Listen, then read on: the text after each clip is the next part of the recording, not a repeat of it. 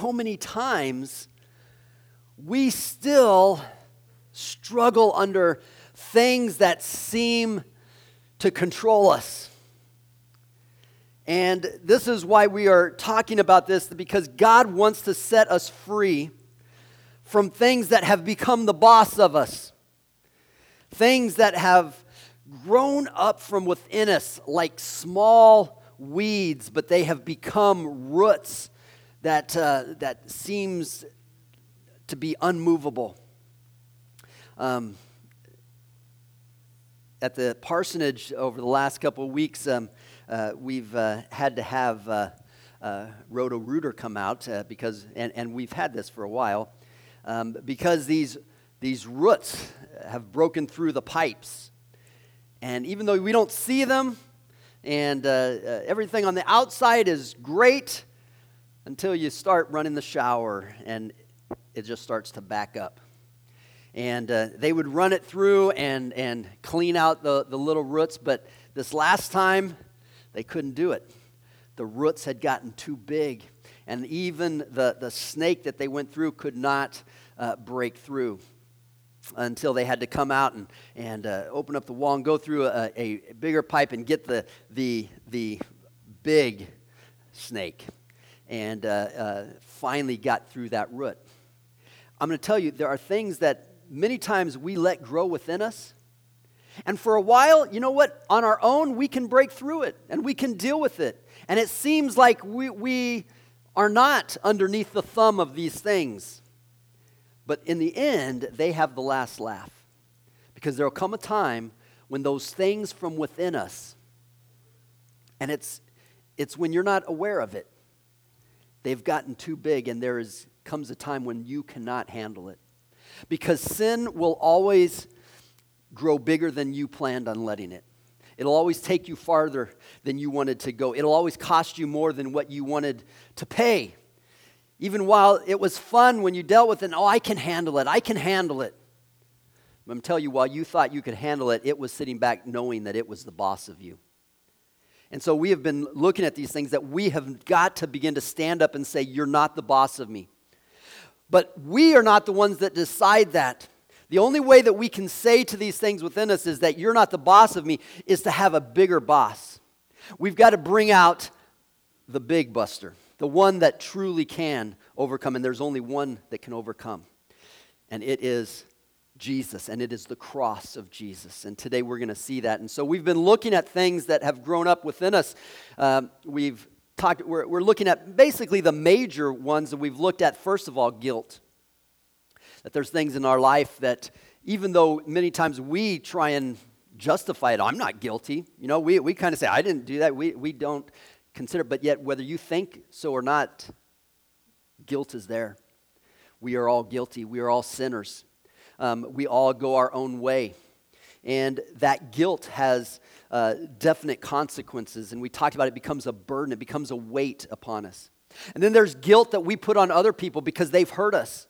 And even though it's, it's a hurt and a scar, what it really is is a guilt, because we have assigned guilt to them, and they are guilty. And we carry that with us. And again, we need Jesus to come and set us free from that guilt, even if it's not our own guilt. Maybe it's someone else's guilt, and yet we carry it, and yet Jesus can set us free. And we talked about that, that, that verse that says there is no condemnation for those who are in Christ Jesus. And God wants to give us that freedom. Last uh, time we talked about envy. And we all deal with this. Even uh, the person who thinks that I'm not envious, I'm not jealous of others, we deal with that self-centeredness, because all of us, we have things that we desire. And and even uh, though we don't notice it, it, it affects how we treat other people.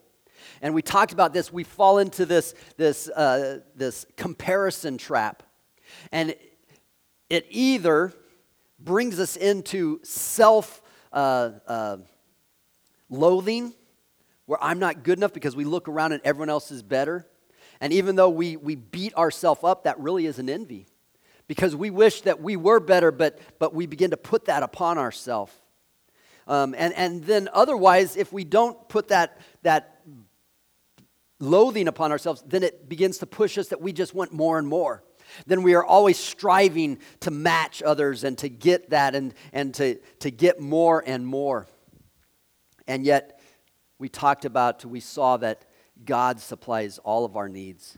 That when we begin to seek first the kingdom of God, that all these other things are added to us. That God supplies more than what anyone else ever has. And so we need to break that comparison and begin to look to God for our supply, to begin to count our blessings, to begin to see the, all the promises and the things that God has given us and has planned for us. Today we're going to look at another one, and this one, actually, we, we talked about that many times. This comes out of those first two, that if we don't deal with the guilt and if we don't deal with the envy and the, the greed and, and that within us, this becomes the outcome.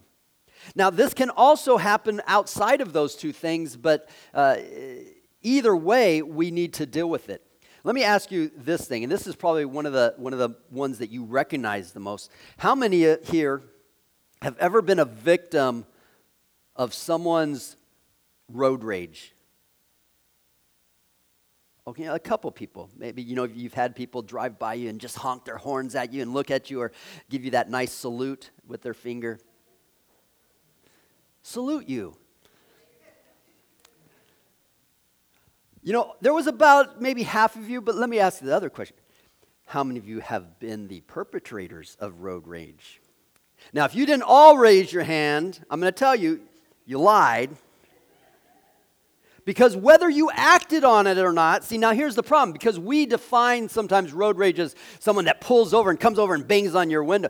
That's not always road rage. Road rage uh, is just simply that thing that wells up within you. And you know what? You may smile and just wave, and yet you are just raging at that person. You have been right then a perpetrator of road rage, because it is not always, like we've talked about all these things, we learn to sometimes filter our behavior, but just because we filter our behavior does not mean that within you it's not a cesspool of stagnant, nasty, yucky stuff of that rage that is within you. And uh, unfortunately, road rage, it is indicative that anger, this is what we're talking about today, if you haven't done anger. Now, some people, you think, oh, you know, anger is not a problem. And, and maybe anger is not a problem in every area, but maybe there's just one area of your life.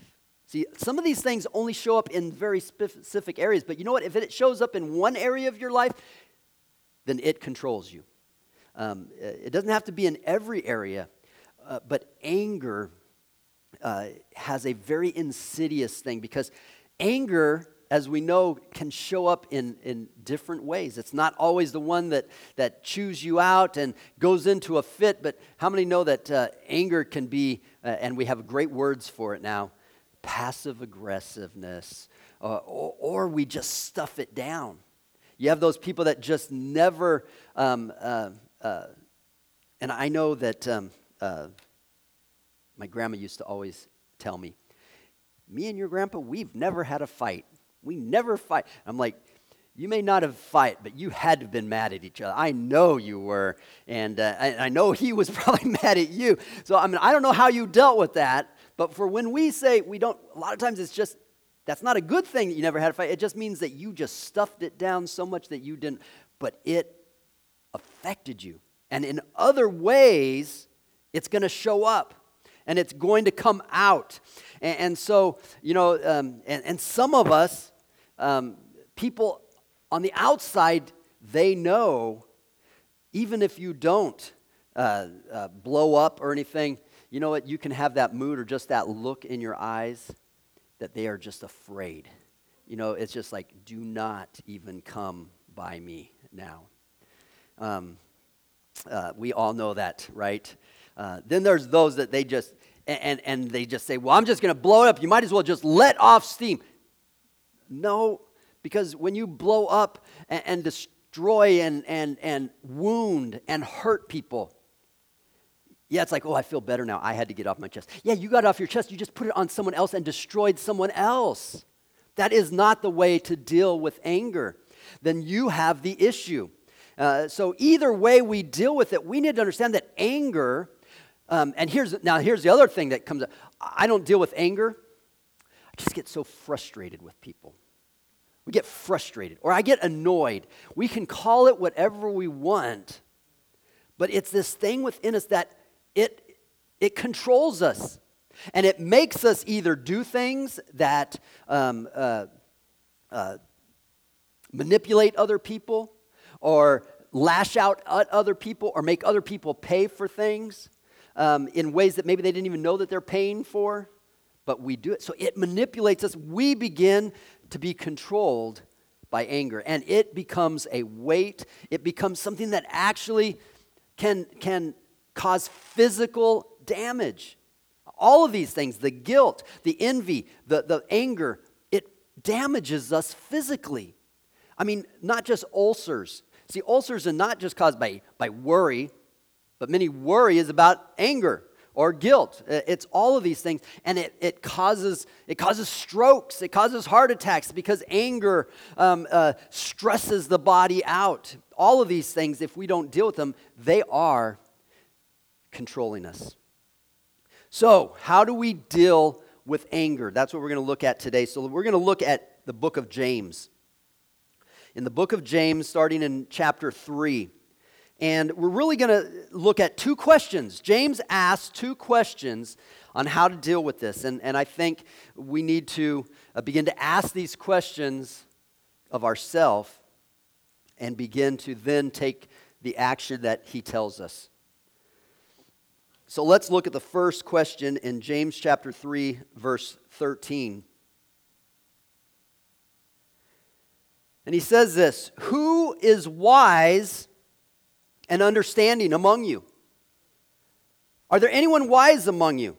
Now, he's not talking about some special learning or some special uh, education or, or is anyone smart enough? He's talking, come on, people. Is there anyone that's willing to understand what's going on? You need to understand what's going on in this life and the way the world works. So he's not saying only certain people are. We all need to be that. What he's implying is, why are you not wising up? Okay? You need to wise up. Uh, who among us is wise and understand among you? Let him show by good conduct that his works are done in the meekness of wisdom. If we are going to be people that understand what's going on, that understand what God to be, that understand who we are called to be, who understand um, uh, the blessings that God has for us, then we need to begin to walk in wisdom in our conduct um, uh, against uh, these things that try and boss us around. And it says that if we are going to walk in wisdom and understanding, then we are going to do that in the meekness of wisdom. So here's the thing. Wisdom, to be a wise person, and the Bible talks about throughout the Bible, be a wise person, because if you're not a wise person, there's only one option, then you're a fool, okay? You're either a wise person that God's given, and he says it's nothing special, God will give you wisdom.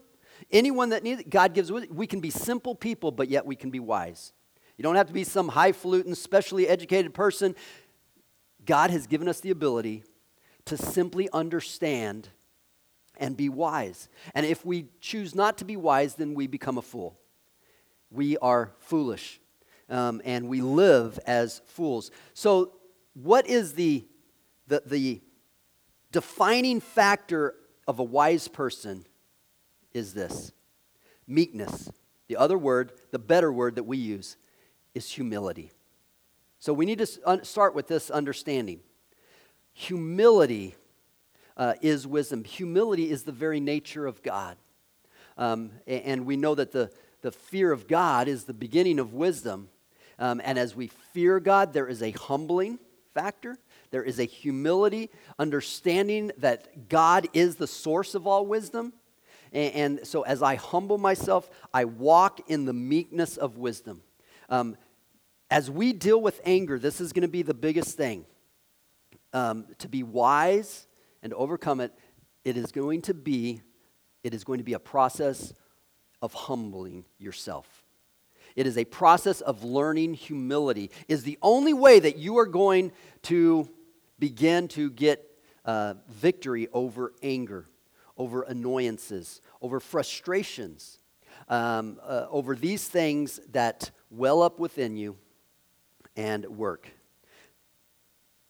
So he says, and you see this connection here in verse fourteen, he goes on and says, but if you're not humble, if you have bitter envy and self-seeking in your hearts, do not boast and lie against the truth, for this wisdom does not descend from above, but it is earthly, sensual, and demonic. In other words, if we choose not to humble ourselves, um, but we give in to bitterness, we give in to guilt, we give in to envy, we give in to anger, um, he says you need to understand that you're not walking in wisdom, but you are walking in a uh, earthly, sensual, demonic way that you are the slave to these things. And we need to understand that. And they will ultimately destroy you. And so, God, so he's saying, so therefore, who is wise? You need to be willing Uh, to, to wise up. Because if you don't, it says, for where envy and self-seeking exists, and, and these are the what comes, what the anger comes out of. We, we talked about the anger comes out of these things. Confusion and every evil thing are there. If we do not wise up and begin to humble ourselves, we are going to live in confusion and every evil thing. In other words, chaos. Upset, worried, everything is stressed out. The reason our world is stressed out is because we are living in a arrogant, proud, unwilling to humble ourselves world. But it says, but the wisdom that is from above, and notice all of these descriptions, they all kind of have the same thing.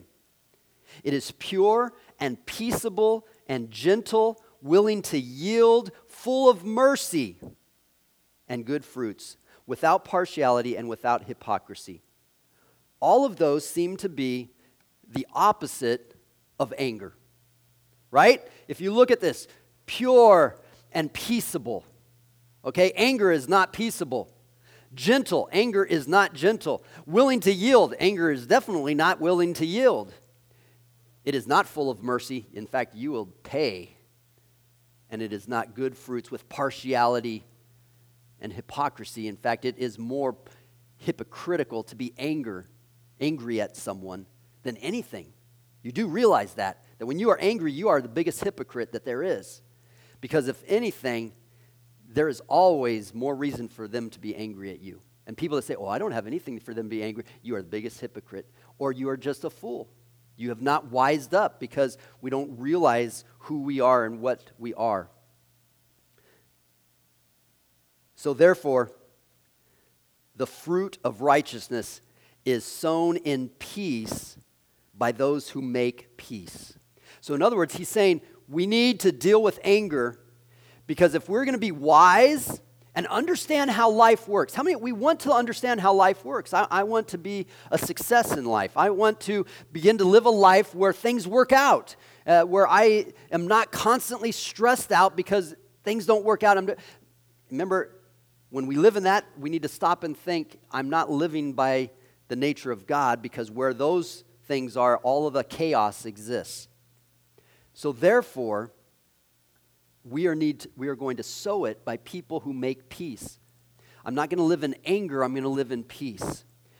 So therefore, here's the, here is the answer to the very first question. Who is wise among us? Who understands the way things work?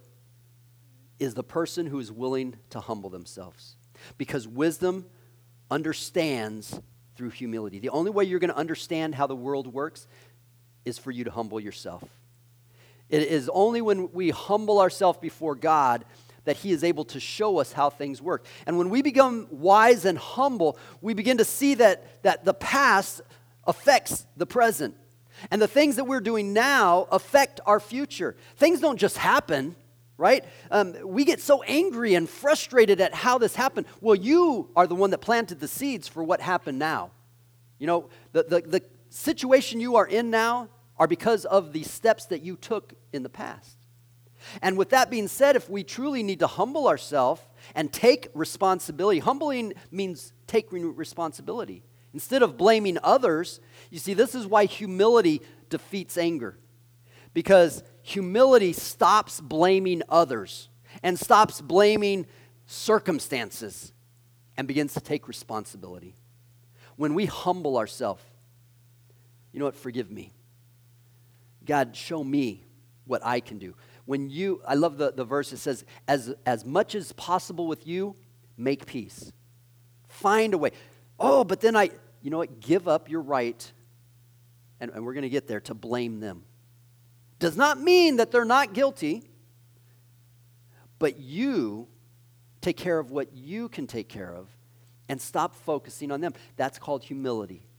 And when we do that, we begin to understand. God begins to show us that what I do now is going to affect my future five years. Where do I want to be tomorrow? Where do I want to be next year? Then I need to start now with my actions. If I just get angry at things being wrong now, you're just going to make it worse. You're never going to correct it. You're never going to move forward. We have to understand how God works through humility. So the first question in dealing with our anger, and you know if there's anger in, in whatever form, are you willing to say, God, give me wisdom through humility? God, help me understand how to deal with this. Because we we do not have the power to deal with our anger. How many have tried? I've tried before. And we just, we can stuff it down more, or we can go to therapy and try and get it out.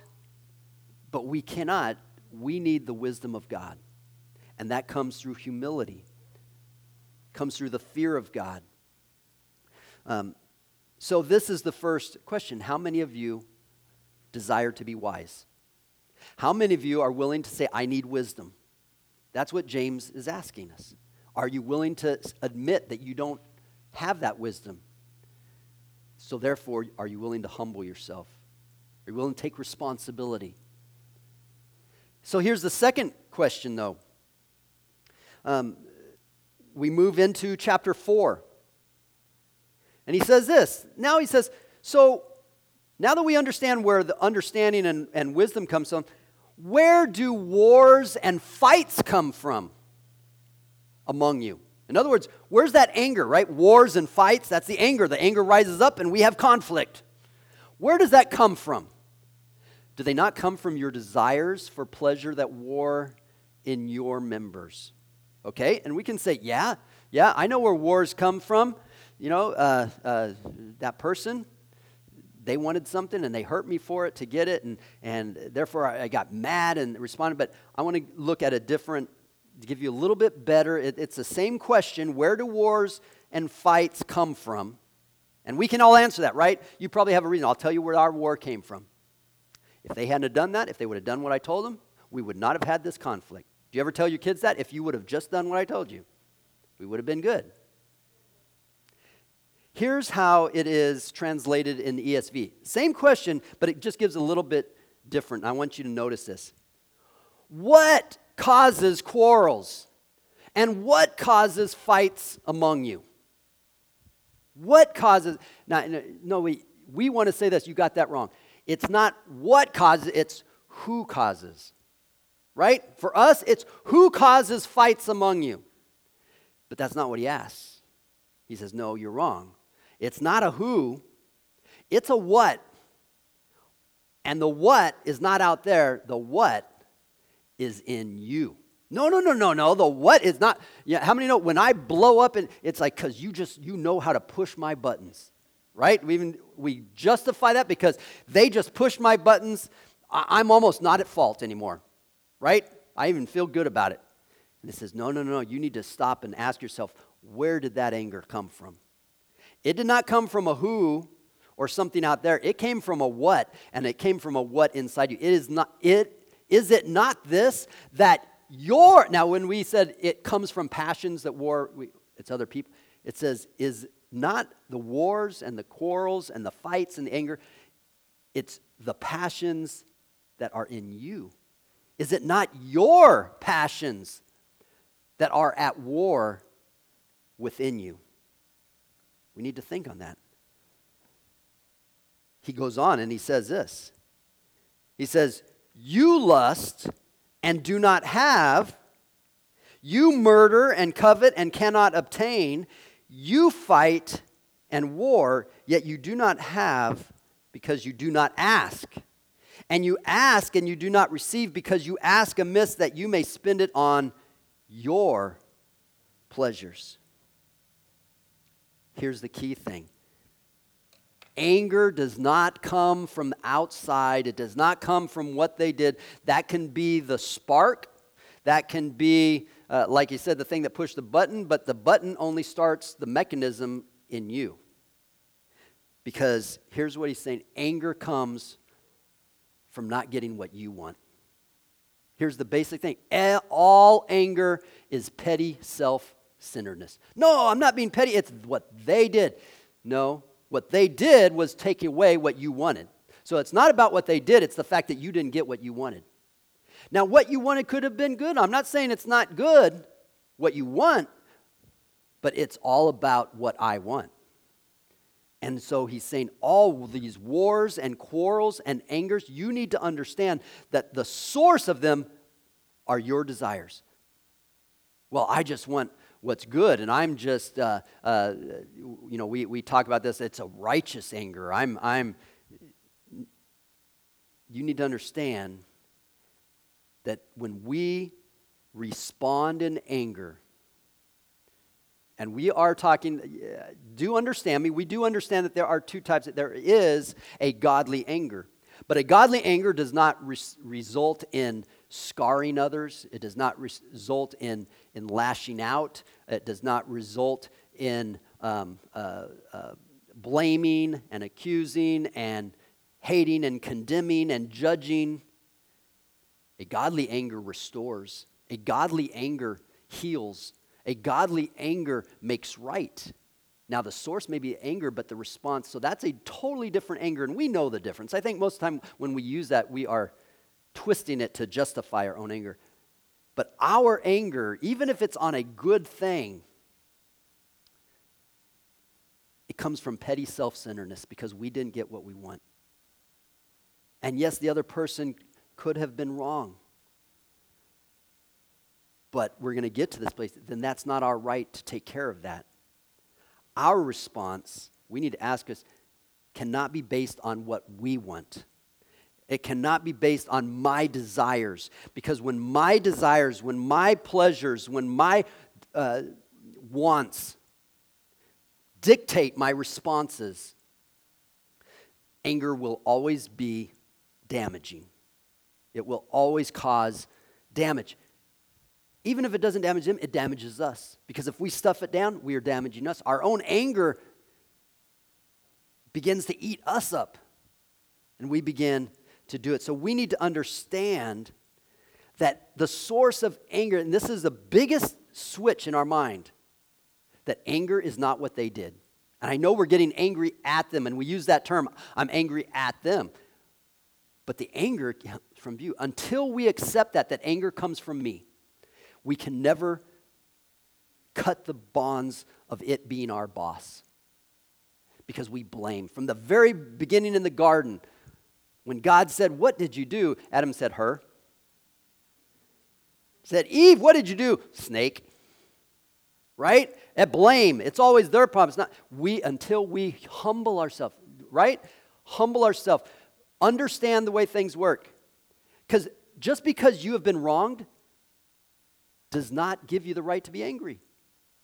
I mean, I can be wrong. Not, yes, you can be wrong. You can be, you can be m- maltreated. And in fact, this is the whole point that God wants for us. Out of it should be, come mercy and grace and love. And we know that because that is the very response that Jesus had. He goes on. In verse six, he says this. So we see the, the cause of anger is within us, but it says, but you are filled with the stuff that causes anger. You're messed up, and you need to be wise and understand that. But, and I love this, there's great buts in the Bible, that he gives more grace. Even though he understands that you can't control those desires, you can, they are the boss of you. Anger is the boss of you. Fear is the boss of you. Guilt is the boss of you. But God will step in for you. You see, it's not about being religious. It's not about doing things, because you can't do enough. But God gives grace. Therefore, he says, God resists the proud, but he gives grace to the humble. Again, we come back to this. If we just humble ourselves, admit it, and just fall and say, God, forgive me. God, I need your help. He gives grace. Therefore, here's the only thing we can do. Submit to God. Resist the devil, and he will flee from you. You don't do anything, and we've said this over and over again. You need a big, you just say, God, I need you to be my boss. I'm, instead of me trying to change these things, I'm just going to say, God, you're my boss. I submit to you. I give my life to you. I'm not going to try and work it out anymore, because I don't have the wisdom and understanding, but God, you do. So therefore, I will submit and stop trying to fight a battle that you can't win. Here's another thing. It says, draw near to God. But yet, are we in our efforts, are we we spending more efforts to try and fix the person that made us mad so that we don't get mad again, instead of just drawing near to God? Get closer to God. Seek God. Begin to order your life in a way that you spend more time with God, and you'll probably be, have less time to get angry at the other things. And yet, what are we prioritizing? Draw near to God, and then he will draw near to you. Cleanse your hands, you sinners, and purify your hearts, you double-minded. Lament and mourn and weep. Let your laughter be turned to mourning and your joy to gloom. Doesn't mean you got to walk around just being the saddest person. I'm not going to be angry because I'm the terrible person. No, what he's saying is, begin to understand that you're the problem and just admit it and confess. That's what he's saying. Here he sums it up. Humble yourself in the sight of the Lord, and he'll lift you up. Isn't that a great promise? If you just humble yourself before the Lord, he'll lift you up. He will lift you above your anger, even if people are hurting you, because you're never going to be able to change. Jesus put it this way. In this world, you're going to have persecution. You're going to have troubles. You cannot change the person that hurt you.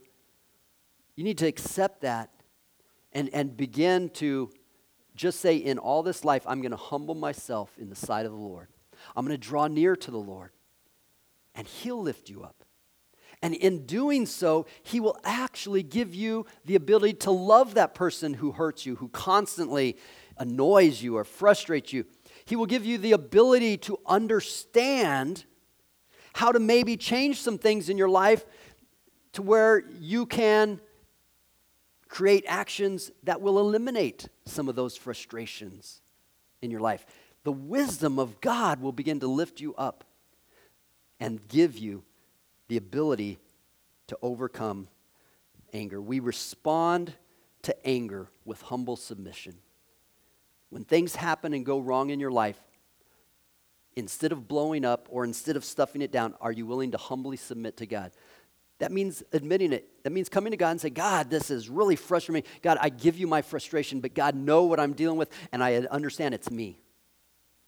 And when you do that, when you humble, humbly submit to God, and begin to purposely draw near to. Sometimes it's it's recognizing, God, you know what? I already know, God, I haven't been spending time in prayer. God, forgive me, I, and I need to, and, and begin to reinstitute that. I haven't been spending time in the Word. See, these are drawing near to God. How do you humbly submit? Begin to recognize where you have not been drawing near to God, and begin to submit again to that. You know what? I... You know, church becomes a secondary thing, and yet this is part of drawing near to God together. We respond to anger. See, anger's there. Even the Bible says, be angry, but don't sin. In other words, when angry come, anger comes, humbly submit to God. When someone hurts you, God, how should I respond to this? God, maybe there's something going on in that person that I can't see, but God, you can. And so let the wisdom of God overshadow me. And so instead of me biting back and, and responding that way, I'm going to submit to God. Not that I'm not hurt, but I submit to God. How do we able to do that? Let me just remind you this, and this uh, in closing, and then we're going to celebrate communion. Philippians chapter two, verse five tells us this. Let this mind be in you, which was also in Christ Jesus. In other words, we need to always remember Jesus. Turn our eyes to Jesus. Remember we talked about in, in our last series, uh, living in faith. The only way we have faith is to keep our eyes on Jesus. That when we are hurt, when we are broken, look to Jesus. When you are feeling like I can't hold this back, look to Jesus. Have this mind that was in you, that was in Christ Jesus, who, being in the form of God, did not consider it robbery to be equal with God. Jesus was God. He is God. Um, here's another way this is, uh, I love this uh, translation in the N I V this time. Who being in the very nature of God did not consider equality with God something to be used for his own advantage. He was God, but remember we said the source of anger is when you don't get what you want? He said he was God, but he even gave up the ability to get what he wanted. He did not use being God to come down here and just overpower us and get what he wants. He did not use his right to take advantage. Hmm.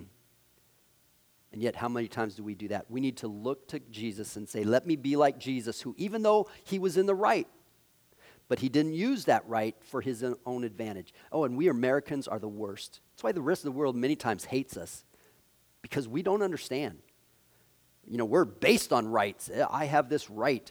Until you humble yourself and give up your rights, you can never find freedom. The freedom that we think we fight for is something that we have become a slave to.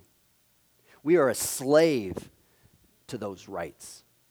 And yet Jesus, though he was God, did not consider that to be something to use for his own advantage. But instead, he made himself of no reputation, taking the form of a servant and coming in the likeness of man. And being found in the appearance as man, he humbled himself. So he did what we did, and he felt anger, and he felt the same things because he became like us, and yet he showed us how to do it. He humbled himself and became obedient to God, even to the point of death, and even then the death of the cross. You see, when he was wronged, he could have got mad, but he humbled himself and obeyed God. God, is this your plan? He even asked God, God, if you can take this away, take it away, but, but I will humble myself and submit to you. And he submitted to the cross. So when we get angry, how can we give in to anger when Jesus received all the things he took for us? Let's keep our eyes on Jesus. And I love this. The reason he was able to do this is because he knew who he was submitting to. We humble ourselves and submit to God. And the reason we can do that is because God is the most loving, caring person who will make everything right. So you don't have to worry about the other person was wrong. God will take care of it. In fact, Romans twelve nineteen, it says, Beloved, never avenge yourself. Don't give in to anger. You don't need to, but leave it to the wrath of God. For it is written, Vengeance is mine, I will repay, says the Lord. God will take care of every wrong. That's why we don't have to be the slave of anger. We can humble ourselves before God, and not even in a hateful way. Okay, God, I humbled you. Just you just make them pay. And it can start that way, and that's okay because God will say, I, I will. And here's the thing. God did make them pay. And he did that on the cross. Because the cross was the wrath of God that we want to give to everyone else. every time you are angry at people that deserve it, every time you're angry at those things that you didn't get and things weren't fair and it didn't go your way and it was just wrong, that anger we give to God, but God poured it out. But in his grace and mercy, here's what he did. He poured all that anger out on Jesus, and Jesus said, I will take the anger of the world. I will take the wrath of God, because God is just and God took care of everything. And we need to understand that when the wrath of God was poured out on the cross, that gave us the ability to be free from the wrath of anger in our heart. The cross became a fire break. It's like that that that that keeps the fire from spreading because it has cleared away everything. There's no anger left. If we will look to Jesus, if we will submit to God, if we give our life to the cross of Jesus, then that begins to free us from all the things that hold us and try and control us. But it's only when we submit ourselves to God because of the cross. And this is why we thank God for the cross, that all of the wrath of God was poured out so that we do not become consumed by the anger that grows within us, by the guilt that grows within us, by the envy that grows bef- within us that, that begins to eat us up. The cross has spent the fury so that nothing is left for us but grace and mercy and freedom. So we can say, when that anger starts to grow up, we can say, you are not the boss of me. But when we say that, you're not the boss of me, and when we begin to declare to those emotions within us, you're not the boss of me, you better be hiding behind the cross. We need to understand it's until we humble ourselves and submit to God. If you're not submitted to God, you know what? And you're trying to tell these things, you're not the boss of me, they're going to laugh at you and tear you apart. It's like the man that tried to, they, they tried to cast out the demons. They said, we know Jesus and we know Paul, but we don't know you. And it says that they tore them apart and sent them running naked from the house. We can say, you're not the boss of me, but only as we hide behind the cross. And the cross itself declares the victory that it truly is not the boss of us anymore. So today, do we want to be free from anger, frustration, annoyance, stress? Let's humble ourselves before the Lord, repent before God, and look to the cross and glory in the cross. Amen.